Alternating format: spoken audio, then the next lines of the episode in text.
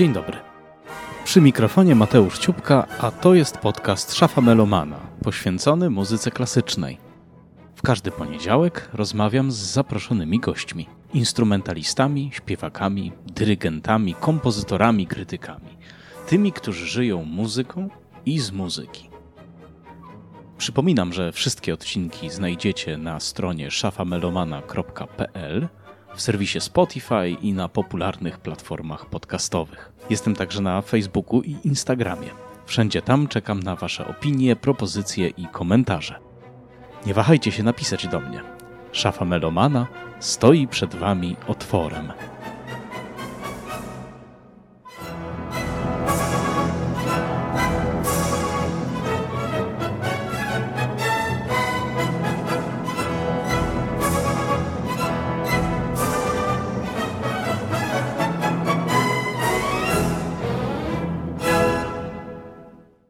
Dobiegła końca Olimpiada Muzyczna w Warszawie, czyli 18. Międzynarodowy Konkurs Pianistyczny imienia Fryderyka Chopina. W środę około drugiej w nocy poznaliśmy stawkę laureatów, którą otworzył reprezentujący Kanadę Bruce Liu. W szafie podsumowujemy konkurs w aż dwóch odcinkach. Pierwszy już dzisiaj. Za moment powitam mojego gościa, którym jest profesor Marcin Gmys, a drugi jutro rano. Gościnią będzie profesor Lidia Grychtołówna. I uwaga, będzie to pierwszy odcinek szafy, który będzie można nie tylko posłuchać, ale też obejrzeć. Zanim zaczniemy, chciałbym jednak poruszyć palącą i no dość bolesną sprawę. Wczoraj wybuchła w mediach społecznościowych burza wokół tekstu o konkursie szopenowskim autorstwa Adama Widemana o tytule Sukienka, opublikowanym na łamach dwutygodnika. Jest to tekst, który jak w soczewce skupia krzywdzące i obraźliwe opinie, jakie może obserwator konkursu pozbawiony empatii napisać o jego uczestnikach. Przykład.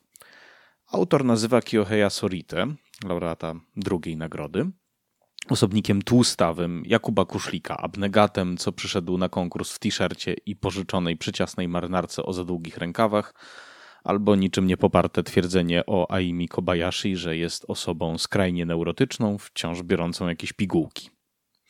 I zanim ktoś mi powie, że robię reklamę temu paskudnemu tekstowi oraz jego autorowi, odpowiem, że milczenie w takich sytuacjach najczęściej oznacza przyzwolenie. A ja chcę podkreślić, że nie zgadzam się na seksistowskie, stereotypowe i wyzute z empatii pisanie o kimkolwiek, a co dopiero o młodych artystach, ludziach bardzo wrażliwych. Nigdy nie pozwolę na to, aby w szafie tego typu określenia padały pod czyimkolwiek adresem. Możemy się spierać, drzeć koty, wygłaszać kontrowersyjne opinie, ale na pewno się nie możemy obrażać i to w tak chamski sposób. Mam nadzieję, że ta rozmowa, której za chwilę wysłuchacie, będzie dobrym przykładem formułowania bardzo krytycznych opinii, które nikogo nie obrażają. I jeszcze jedno. Jeśli szukacie przykładów kulturalnie napisanych tekstów o konkursie szopenowskim, również wywołujących ożywione dyskusje i spory, ale spory o ich treść, a nie o formę, która jest oburzająca i urągająca uczestnikom konkursu, odsyłam was do ruchu muzycznego. Nie musicie się z publikowanymi w magazynie, w którym zresztą pracuję, opiniami zgadzać. Co więcej, sam się z niektórymi czasami nie zgadzam, ale gwarantuję, że nie poczujecie zażenowania i wstydu. Amen. A teraz zapraszam już do posłuchania odcinka. Dzisiaj moim gościem jest Marcin Gmys, muzykolog, krytyk muzyczny, dyrektor Radia Chopin i profesor w Instytucie Muzykologii Uniwersytetu Adama Mickiewicza w Poznaniu. Witam cię. Witam bardzo serdecznie. Spotykamy się już po konkursie chopinowskim, nieco kurz bitewny opadł, no i chcemy sobie troszeczkę podsumować e, to, co się działo przez te trzy tygodnie na wdychaliśmy się Chopina bardzo dużo, prawda? I chciałbym cię skłonić do takich ogólnych refleksji, więc przepraszam, ale zacznę trochę z grubej rury. Co o Fryderyku Chopinie dowiedziałeś się przez te trzy tygodnie? Niewiele. Muszę powiedzieć, że, że e, niewiele. Chociaż nie, musiałbym odwrócić e, troszeczkę jednak swoją wypowiedź, bo dowiadywałem się o Fryderyku Chopinie do trzeciego etapu mniej więcej. E, dopóki e, grał Nikołaj Hazjajnow, jeden z moich takich typów konkursowych, ale nie tylko konkursowych już od dłuższego czasu. To jest artysta z takim powiedziałbym namysłem filozoficznym, który, no to już jest banał. Nauczył się języka polskiego, żeby czytać listy Chopina, studiuje rękopisy, po to, żeby być w miarę e, wiernym intencją e, kompozytora, e, no do tego mm, artysta odkrywczy w tym sensie, że wyszukuje w fakturach Chopinowskich jakichś ukrytych kontrapunktów, smaczków, które niekoniecznie były wcześniej zauważane. Czasem tak, czasem, czasem nie. Artysta rzeczywiście wyjątkowo interesujący, bardzo sprawny technicznie, więc można powiedzieć, że konkursowy, ale nie popisujący się nigdy. No niestety, stało się tak, że 11 lat temu, gdy był jeszcze nie do końca dojrzałym, nieopierzonym osiemnastolatkiem doszedł do finału, a teraz się okazało, że już w finale dla niego miejsca nie ma, gdzie grał znacznie lepiej e, i znacznie dojrzalej. Dużo więcej o, o, o Chopinie wiedział. Jeśli jesteśmy przy tym y, y, przypadku, czyli przypadku tych, którzy byli, wrócili mhm. i a wcześniej byli w finale, a tym razem do nich nie doszli, no to dwa też nazwiska, które trzeba tutaj wspomnieć, czyli Szymona Neringa i Georgisa Osokinsa. E, tak, no? tak. No, wyrzucenie Osokinsa już w drugim etapie też było, e, no, nie powiem, że zaskoczeniem, bo spodziewałem się, że ci najciekawsi, e, czy najoryginalniejsi pianiści wiele tutaj nie, nie zawojują, ale mimo wszystko to jest ten sam przypadek. Osokins grał znacznie dojrzalej, już był mniej ekstrawagancki, mniej narcystyczny w, w swoim podejściu do muzyki Chopina, nawet w swoim zachowaniu na, na estradzie E, a mimo to uznano, że nawet już trzeci etap nie jest, nie jest jemu pisany. Chociaż ja się zgadzam, że, że ten drugi etap był może troszeczkę słabiej z jego perspektywy zagrany, ale e, no, e, on może obniżył loty, ale daj Panie Boże wielu innym pianistom, którzy się nawet znaleźli w finale, żeby w taki sposób zagrać. To jest ten problem, że czasami jak mamy jakiegoś powiedzmy faworyta, czy, czy jakieś duże oczekiwania i ten ktoś tych oczekiwań nie spełni, to natychmiast jego noty lecą bardzo, bardzo w dół, mimo że obiektywnie obiektywnie on jest w dalszym ciągu na bardzo wysokim pułapie, znacznie wyższym niż, e, niż szereg innych pianistów. Wróćmy do tego pytania o Chopina. To znaczy, ja zadałem to pytanie, ponieważ miałem takie poczucie, że słuchając tych wielu, wielu godzin tych recitali, też się niewiele dowiedziałem o, o Chopinie. To znaczy, nikt nie odkrył do końca przede mną jakiegoś nowego świata. To znaczy, żeby było jasne, oczywiście, że wiele było in, oryginalnych interpretacji. W trakcie konkursu, kiedy się komentowało go na bieżąco, to oczywiście mówiło się, och, tego nie wiedziałem o sonacie bemol, albo o, tutaj Aimi Kobayashi mi powiedziała coś o preludiach, czego nie wiedziałem. Ale aby naprawdę ktoś nas zwalił z nóg czymś całkowicie odkrywczym, mam wrażenie, że tego nie było. A mimo to poziom przecież był tak wysoki, prawda? E, tak, chociaż z drugiej strony e, ja bym też e, jednak bardzo mocny akcent postawił na zwycięzcę tego konkursu. On jest dla mnie wielką nadzieją dla tego konkursu i w ogóle dla pianistyki, w tym sensie, że jest to jedyny pianista, który się pojawił, nie wiem, od czasów Stanisława Bunina, a być może nawet od Marty Archericz, który rzeczywiście gra w sposób niezwykły niezwykle świeży, wyłamując się trochę z konwencji, a jednocześnie jest akceptowalny dla e, konserwatywnego z natury e, jury, bo, bo tam nie ma jakichś ekstrawagancji w tempach. E, jeśli są, to bardzo szybkie, niezwykle efektowne. Natomiast Bruce... Przypomnijmy, to jest właśnie Bruce... Tak, Bruce Liu, tak. Bruce Liu, triumfator, tak. ale też nie taki jakiś absolutny. Nie dostał żadnej nagrody dodatkowej. No, no Odarto go na przykład z sonaty, która moim zdaniem była fenomenalna. Sonata bemol.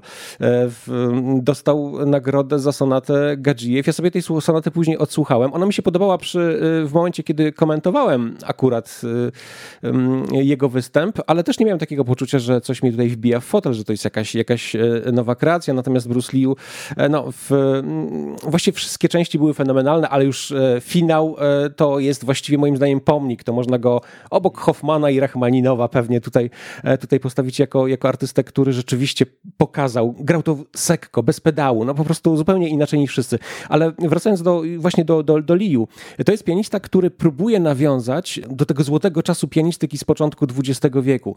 A wtedy wiedziano, jak się gra styl Briand e, w sposób e, niezwykle e, lekki, niedostępny dzisiaj dla większości pianistów, gdzie w, każda fraza pulsuje, e, żyje właśnie jak własnym życiem, jednocześnie oczywiście wpisując się w całą, w całą, e, w całą konstrukcję. E, tutaj miałem takie wrażenie, że właśnie to jest pianista, który pije do, do tej dawnej tradycji. Oczywiście ktoś go tam porównywał do, do Józefa Hoffmana. Ja też no, teraz przed chwilą dokonałem takiego porównania. No, moim zdaniem technicznie to jednak to, to, to nie są te światy, ale kierunek jest zasadniczo dobry i, i, i to było w nim takie tak niezwykle świeże. Do tego on rzeczywiście te, te, w tych utworach sporo, sporo znajdował. Trzymając się w ramach tych żelaznych konstrukcji, e, tych e, powiedzmy konwencji, e, u niego się naprawdę bardzo, bardzo dużo dzieje w prawej, w lewej ręce. Ten, ten jego facjoli, to zresztą wybór instrumentu też chyba miał tutaj spore znaczenie. On sam był zaskoczony, że grał na facjoli, bo, bo nie znał wcześniej tego instrumentu, tak mu się spodobał.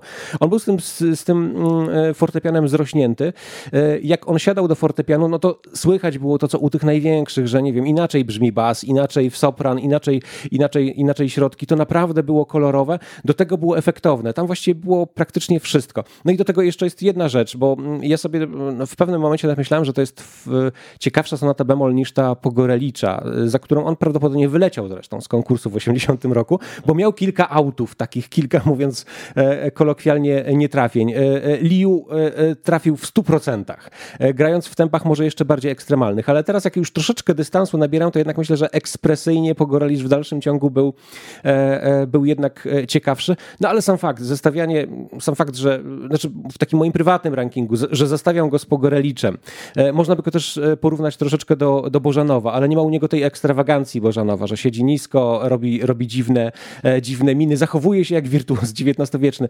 To, to tutaj to było u niego rzeczywiście bardzo, bardzo, bardzo ciekawe. Ale dla mnie Bruce Lee jest rzeczywiście no, największym zwycięzcą konkursu Chopinowskiego na pewno w wieku XXI, a może nawet, nie wiem, od 65 roku, od Marty Archericz. E, to są takie oczywiście bardzo odważne i pewnie przesadzone mm, hipotezy. Musimy po prostu poczekać e, kilka lat na jego rozwój. Zobaczymy, jakie płyty zacznie nagrywać. Mam nadzieję, że dostanie kontrakt, chociaż niekoniecznie w Deutsche Grammophon, bo tam fatalnie nagrywają pianistów, tam fatalnie pianiści brzmią. Po prostu to nie jest najszczęśliwsze. To jest oczywiście trampolina do, do kariery, natomiast y, pianiści w Deutsche Grammophon zawsze brzmią w sposób y, y, no, taki bardzo, bardzo płaski, zupełnie inaczej niż na, na koncertach. Sokołow jest na przykład y, bezbarwnym pianistą.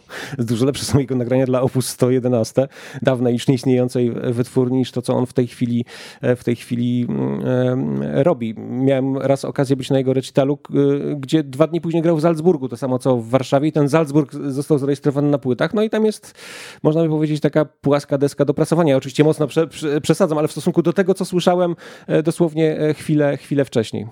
Omówiliśmy y, już troszeczkę w takim razie zwycięzcę, a myślę, że mm, w tych pochwałach jakby nie jesteś za daleko, bo biorąc pod uwagę to, co sama mm, Katarzyna Popowa-Zydroń mówiła po konkursie, że w zasadzie co do pierwszego miejsca to sprawa była dość jasna i dość prędka. Tu wszyscy dali te jedynki, prawda? Bo mhm. przypomnijmy, że jury w finale, y, dokonując tych finałowych ocen, musi tylko jednemu pianiście przyznać tą jedynkę, prawda? Czyli każdy członek jury musi wskazać, kto jest potencjalnym zwycięzcą i faktycznie większość wskazała Bruce'a Liu.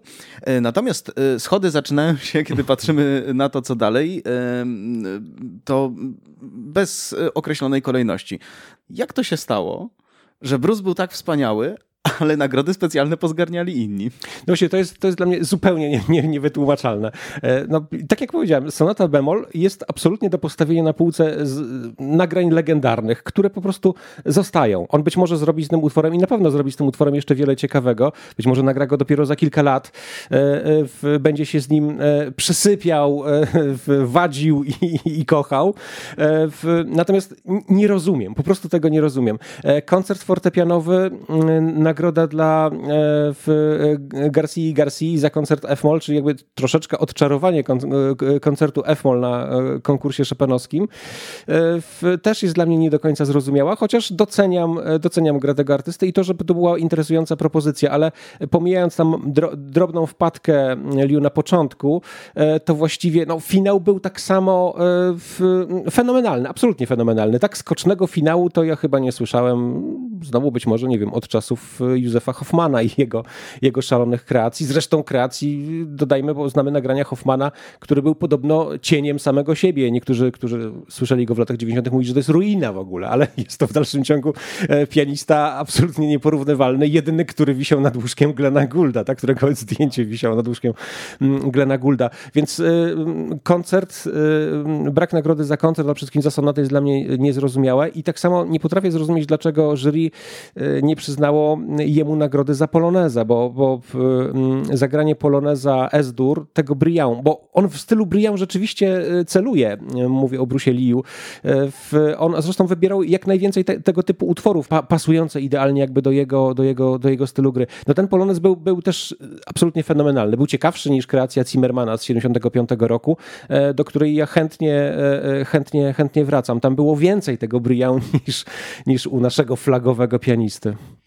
No a patrząc na to, co dzieje się powiedzmy właśnie dalej w tej stawce jury, oczywiście ogromne kontrowersje wzbudził fakt, że młodziutka Rosjanka Ewa Geworgian E, która też była takim dla wielu e, na pewno melomanów, miłośników objawieniem tego konkursu. No, nie znalazła się w stawce laureatów, była w finale, ale nie mhm. znalazła się w stawce laureatów.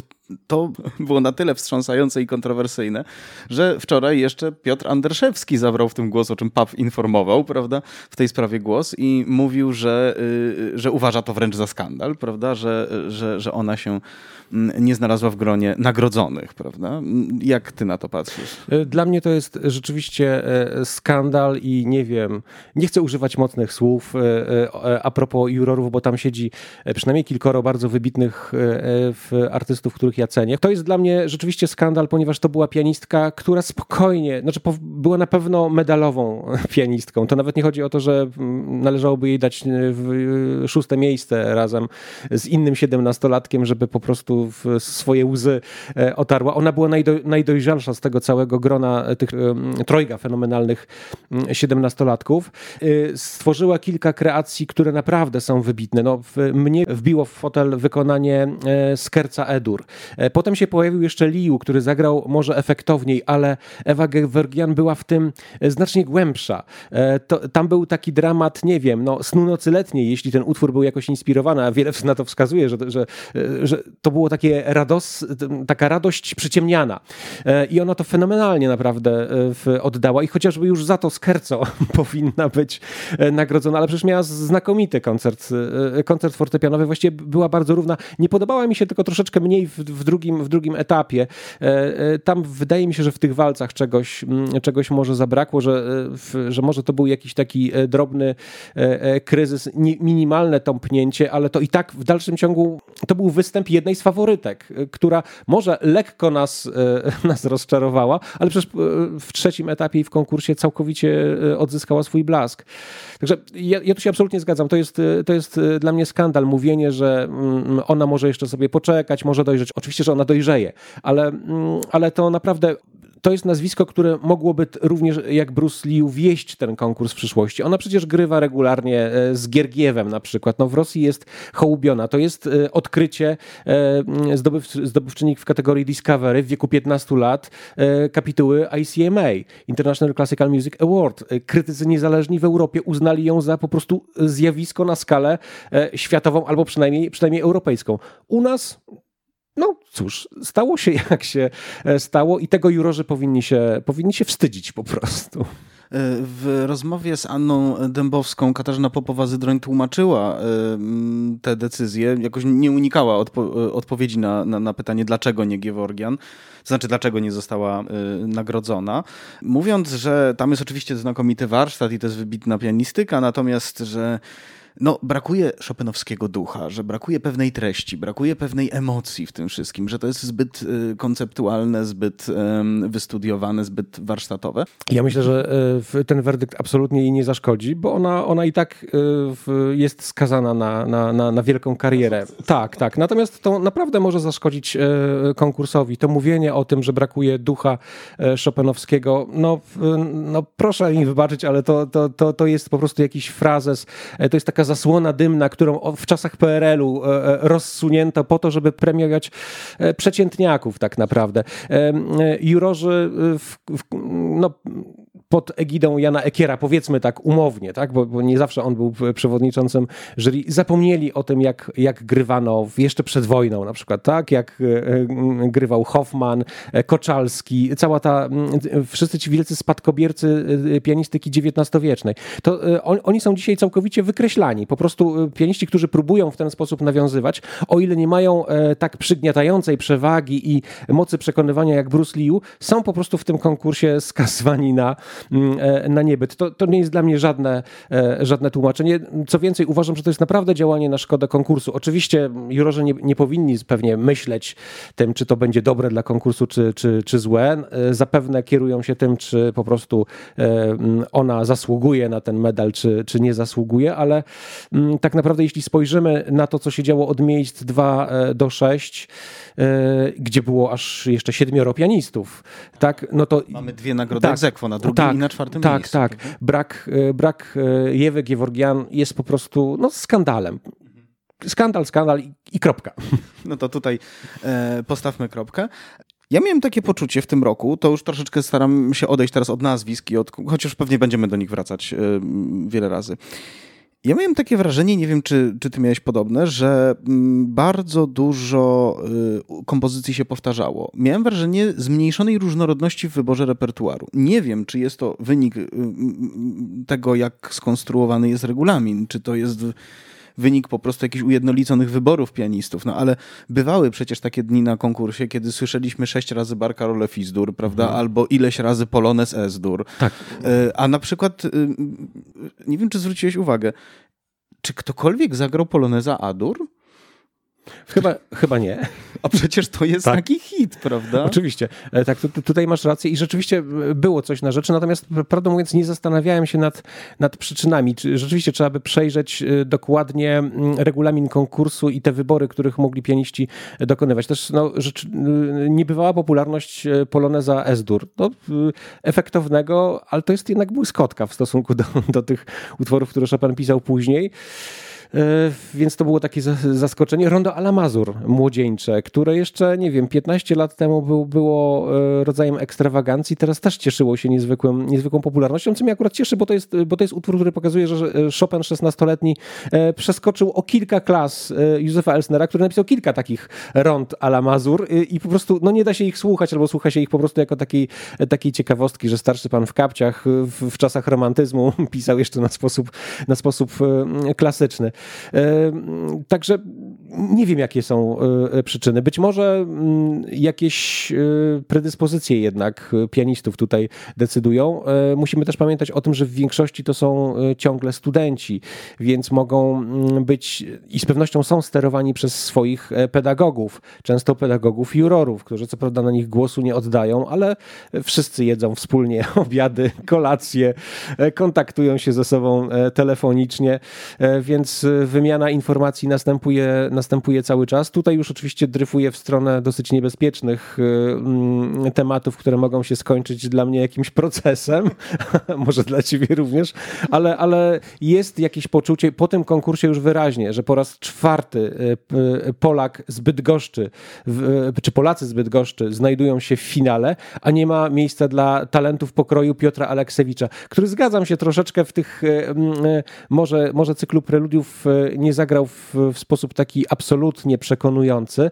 ale który był y, chyba największą indywidualnością w naszej polskiej ekipie, grając w sposób absolutnie klasyczny, ale jego e, dotknięcie fortepianu, y, w, y, muzykalność, śpiewność chyba nie miały wśród naszych, naszych pianistów konkurencji, no ale on ma to nieszczęście, że mieszka i pracuje we Wrocławiu, a nie w Bydgoszczy, czy na trasie, na autostradzie Warszawa-Bydgoszcz. No, akurat do tego też się odniosła y, y, przewodnicząca jury, mówiąc, no ale cóż na to poradzimy, że Bydgoszcz ma jedną z najlepszych Chopinowskich szkół pianistycznych w Polsce, kropka. E, to, to, to jest przecinek, a nie, a nie kropka.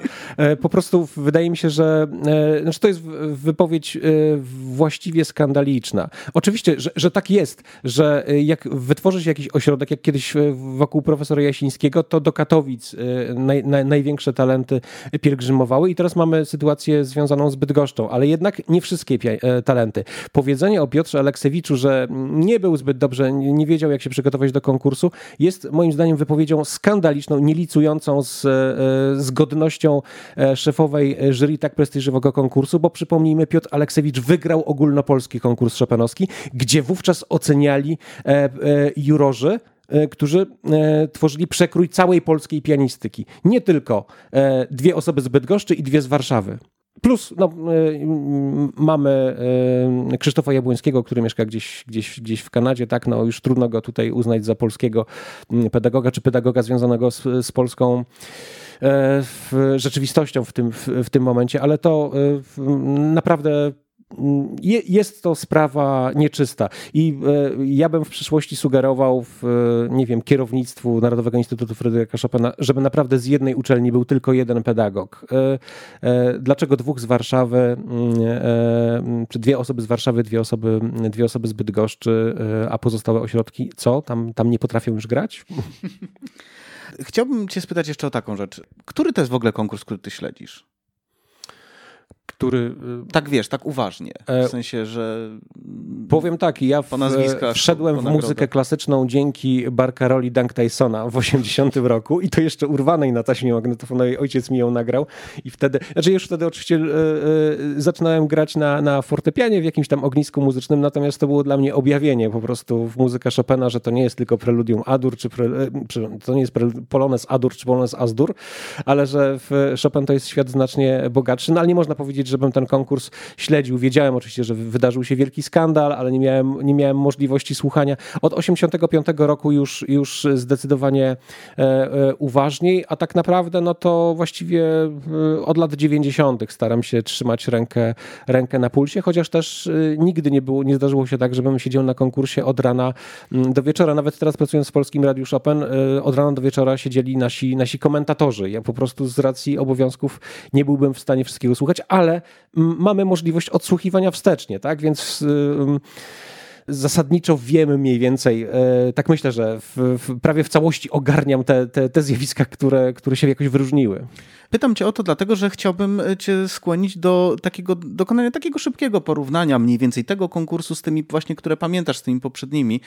Uważnie śledzę konkurs Chopinowski od y, czasu Triumfu Blechacza, czyli od 2005 roku, mam krótszą perspektywę, więc y, chciałbym, żebyś powiedział, jakie ty masz wrażenia, jak ten konkurs wygląda w porównaniu z poprzednim, z innymi jeszcze wcześniejszymi?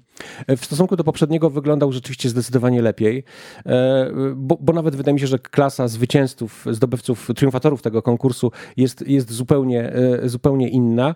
E, Song Jincho, co prawda moim zdaniem zrobił rzeczywiście jakiś ogromny postęp w ostatnich latach. Jego e, ostatnia płyta, a nagrał już 10. To jest nieprawdopodobna kreatywność. On właściwie w tej chwili przebija, jeśli chodzi o aktywność Lang Langa czy Yuji Wang, czy nawet Trifonowa.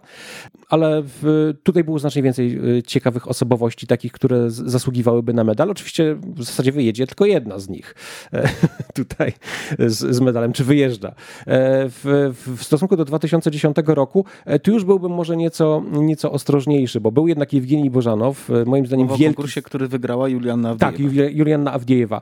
Ja muszę powiedzieć, że byłem mocno poirytowany mm, reakcjami polskiej krytyki na zwycięstwo Awdiejewej, bo miałem wiele sympatii dla jej gry, a aczkolwiek powiedzenie wiele sympatii to, to, to jest trochę słabe, jak na zwycięzcę konkursu szopanowskiego. Zgadzam się, ale wydawało mi się, że, że tutaj w, pomijając to, że Bożanow po prostu nie mógł wygrać tego konkursu, to miałem tego, tego świadomość. Poza no, były w jego grze e, usterki, szczególnie, e, szczególnie e, w finale, to, mm, to wydawało mi się, że Awdiejewa jest ok. No ale na tym konkursie też błysnął, błysnął Trifonow, który zdobył trzecią nagrodę. Ona mu niewiele dała, bo umówmy się, że medale już w dalszej kolejności niewiele pianistom pomagają w zrobieniu światowej kariery, ale za chwilę potem wygrał Rubinsteina i Czaj Czajkowskiego przede wszystkim, bo Czajkowski to jest konkurs o porównywalnej mm, randze co Chopinowski. No i w tej chwili jest właśnie można powiedzieć takim flagowym okrętem Deutsche Grammophon swojej generacji, obok, obok Wang, obok Lang Langa. No i oczywiście szeregu innych pianistów z tej generacji, którzy jednak już, już nie są mm, tak eksponowani. Właśnie z wyjątkiem Songa Gina Cho, który jakoś tutaj próbuje do, do, do, doszlusować do, do, tej, mm, do tego topu, ale nie jest pianistą w moim przekonaniu na, na, na miarę tej, tej trójki i na miarę, miejmy nadzieję, Bruce'a Liu, które za chwilę, za chwilę tutaj zacznie deptać po piętach. Tak sobie właśnie pomyślałem, że ta oferta Deutsche Grammophon, to przepraszam, taki mały off-topic, że ta oferta Deutsche Grammophonu jest bardzo dobrze rynkowo przemyślana, bo jakby całkowicie potrafię sobie wyobrazić, do jakich grup e, odbiorców skierowane jest Yujia Wang, Daniel uh -huh. Trifonow i Lang Lang, prawda? To są jakby tak, tak zupełnie różne światy i zupełnie różne uh -huh. rzeczy, które możemy chcieć od pianistów. No ale dobrze, a Rafał Blechacz? No, Rafał Blechacz e, jest dla mnie pianistą mocno rozczarowującym. To znaczy, on ten konkurs rzeczywiście wygrał w sposób pewny. Właściwie można powiedzieć, bo on tam pozgarniał szereg nagród dodatkowych. Tak. E, właściwie to był triumf najbardziej efektowny od czasów Christiana Zimmermana. No może jeszcze Stanisław Bunin też tutaj był po drodze. Fenomenalny pianista, z którym nie wiadomo, co się stało właściwie. Właśnie, nie, nie, nie, wiemy dzisiaj, co, co, tak. co on robi, co się z nim dzieje. To jest przeciwne. W, w sferze internetu nie mamy żadnych informacji. Mhm. Czy on żyje, czy może nagrywa jakieś genialne płyty i pośmiertnie będzie chciał wypuścić jakiś boks, no. nie wiem. No, w, w każdym razie e, Rafał Blechacz moim zdaniem miał, miał bardzo wiele szczęścia. To był konkurs naprawdę relatywnie słabo obsadzony. Już pięć lat później Rafał Blechacz mógłby mieć problem e, z, ze strefą medalową. Być może by, by do niej dotarł. Ale słuchałem tego pianisty ostatnio e, na festiwalu Chopiniego Europa z Bomsorikim. Pomijam to, że oni tworząc duet, który ma być jakimś kolejnym flagowym duetem Deutsche Grammophon, byli kompletnie niezgrani. To jakiś, nie wiem mm, Mimo, że to jest człowiek, który skończył filozofię, dla którego mam wiele szacunku w ogóle do, do, jego podejścia do, do muzyki, to ja po prostu, e, kiedy on siada do klawiatury, tego już nie słyszę. Słyszę pianistę, który gra dokładnie tak samo, niezależnie czy będzie grał Mozarta, czy Beethovena, czy Szymanowskiego i jest pianistą bardzo e, dla mnie mało interesującym dźwiękowo. To jest wszystko, e, wszystko bardzo, bardzo płaskie. Są oczywiście jakieś tam efektowne piana, czasami jakieś forte, nie ma potężnego dźwięku, ale nie każdy go musi mieć, to, to, to się umówmy. Natomiast jest mało kolorów w tym wszystkim wszystkim. On, on e, e, e, w stosunku do, do tego topu z Deutsche Grammophon, chociaż są też jeszcze inne wytwórnie, tak, gdzie są świetni pianiści, to on jednak odstaje bardzo wyraźnie. Za cztery lata, już za cztery, tym tak. razem nie za pięć, będzie kolejny konkurs Chopinowski. Gdybyś miał wskazać ja powiem, że jedną, ale jak powiesz więcej, to nie będę miał nic mhm. przeciwko. Rzecz, którą należy na tym konkursie zmienić, albo coś, co naprawdę jakby ci najbardziej doskwierało, lub w tej edycji, lub poprzednich jeszcze, coś, co jest ewidentnie do zreformowania. Y, co by to było? E, dobór jury na pewno to, y, to tutaj bezwzględnie. Wydaje mi się, że ta formuła się naprawdę wyczerpała, że y, no basta, nie można tak, y, tak dalej. Ta zmiana, która się dokonała w mniej więcej 15-20 lat temu była bardzo dobra, że wpływ Polaków został ograniczony. E, ale teraz jest jakieś takie zjawisko, że ciągle ci sami e, jurorzy, 12 osób, a miał być 13 na, na 17, e, w, powtarza się, to jest zjawisko niepokojące. Naprawdę na świecie jest kilkudziesięciu fenomenalnych pianistów, może wybitniejszych niż dwie trzecie naszego jury, którzy spokojnie mogliby oceniać Chopina. Nawet jeśli nie, nie, nie zawsze się specjalizują w Chopinie, to są po prostu genialnymi muzykami, którzy wnieśliby świeże świeży, mm, e, świeży wgląd po prostu w ocenę Chopina. Więc to, to jest dla mnie sprawa podstawowa. A gdyby tak pójść trochę dalej, no, e, był w, e, chyba z 15 albo 20 lat temu taki eksperyment, że w finale grywano też te warszawskie kompozycje Chopina, bardzo urokliwe, nie wiem, wariacje na tematy polskie chociażby. To chyba nie było najlepsze rozwiązanie, natomiast zastanawiam się, czy na przykład nie przydałby się jednak jakiś etap kameralny, żeby przypomnieć przypomnieć światu, w, że Chopin napisał trio fortepianowe, które nie jest złym utworem. Oczywiście ono jest jeszcze mało idiomatyczne, trochę beethovenowskie, trochę jakichś tam wpływów, ale to jest wybitna kompozycja studencka. To jest jedno z najlepszych tri, for, triów fortepianowych romantyzmu. Na pewno nie, nie, nie mieszczące się tam w pierwszej trójce, ale jednak po prostu wstydu nie ma. Utwór, utwór naprawdę zacny. No i jest sonata wiolonczelowa, która z, z kolei jest już no, jednym z takich topowych arcydzieł, chociaż też niespecjalnie chyba mm, lubianych przez publiczność, bo to jest już jakiś taki przedsmak chyba nowego świata, w który Chopin by wchodził, gdyby, gdyby dane było mu żyć. Więc taki etap kameralny, myślę, żeby nic złego nie zrobił. Byłoby kilka jeszcze drobnych utworów do zagrania. Oczywiście mam świadomość, że byłby to, e, byłaby to jakaś tortura. To musiałoby być, nie wiem, na, na, na trzecim albo czwartym etapie, żeby, żebyśmy nie słyszeli 80 triów fortepianowych, bo byśmy oszaleli, e, czy, czy, czy, czy sonat fortepianowych, ale gdyby stworzyć możliwość, e, może nawet nie, niekoniecznie etapu kameralnego, ale występu kameralnego w ramach jednego, mm, jednego z dalszych etapów, może byłoby to jakoś, jakoś odświeżające, bo dla mnie mm, no, jest czymś naprawdę trudnym do zrozumienia, że na końcu, kiedy mamy już wyselekcjonowaną złotą dziesiątkę, dwunastkę, musimy nagle powracać po Barkaroli, po Polonezie Fantazji, po, po, po, po genialnych cyklach mazurkowych późnych, do genialnych utworów w stylu Briand, ale młodzieńczych. I na ich podstawie musimy oceniać, czy dokonywać jakby takich finalnych ocen w uczestników, gdzie nie są to utwory specjalnie głębokie. To są najwybitniejsze koncerty e, fortepianowe i chyba w ogóle instrumentalne z orkiestrą e, w całej historii stylu Briand. Tutaj Chopin nie ma sobie równych. Nawet koncerty Mendelssohna to nie jest ten, e, ten, ten pułap. Schumann już właściwie troszeczkę wybiega poza, poza Briand, a Weber czy, czy, czy, czy, czy, czy Humle, Kalkbrennery, to, to, to, nie jest zupełnie ta półka, chociaż Chopin bardzo wiele im, im kradł pomysłów, ale wynosił je tak jak Mozart, był, był fenomenalnym złodziejem. Wynosił po prostu pomysły, ciekawe pomysły, ale których kompozytorzy nie potrafili rozwinąć na, na, na, na poziom zupełnie, zupełnie niesamowity. Więc e, to jest jakaś myśl do rozważenia. Ona jest rzeczywiście trudna do, pe, pewnie byłaby trudna do przeprowadzenia, ale może pokazanie Chopina kameralnego e, interesujące. A może zrobić jakiś e, rzeczywiście etap, mm, etap z wielkimi formami. Powiedzmy mm, do wyboru trzy sonaty. Dlaczego też nie zagrać tej młodzieńczej cemol?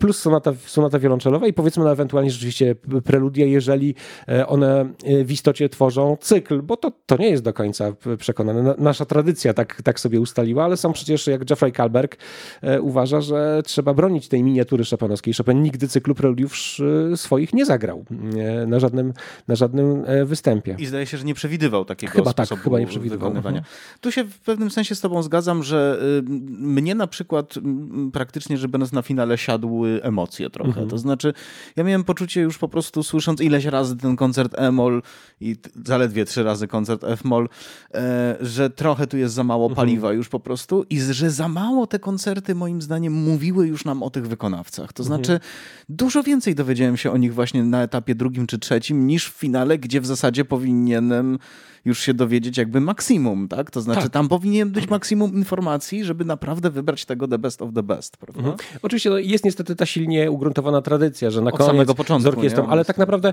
niewiele nam mówi o artyście, nawet młodziutkim, który nie wiem, pierwszy czy drugi raz staje koło e, e razem u boku orkiestry i musi z nią współpracować. Niewiele nam to o tym artyście e, mówi, że on sobie z tą orkiestrą pogra. Gdyby to były, nie wiem, koncerty Brahmsa czy Beethovena, gdzie gdzie trzeba naprawdę e, pójść na pełną współpracę z orkiestrą, to byłoby ok, ale tu jednak e, te koncerty dałyby się, przecież są wersje solowe, one znakomicie brzmią, nie, nie ma wielkiego uszczerbku. Tak, chociaż, kameralnym. Tak, tak, tak. Czy w wersjach, w wersjach kameralnych, tak.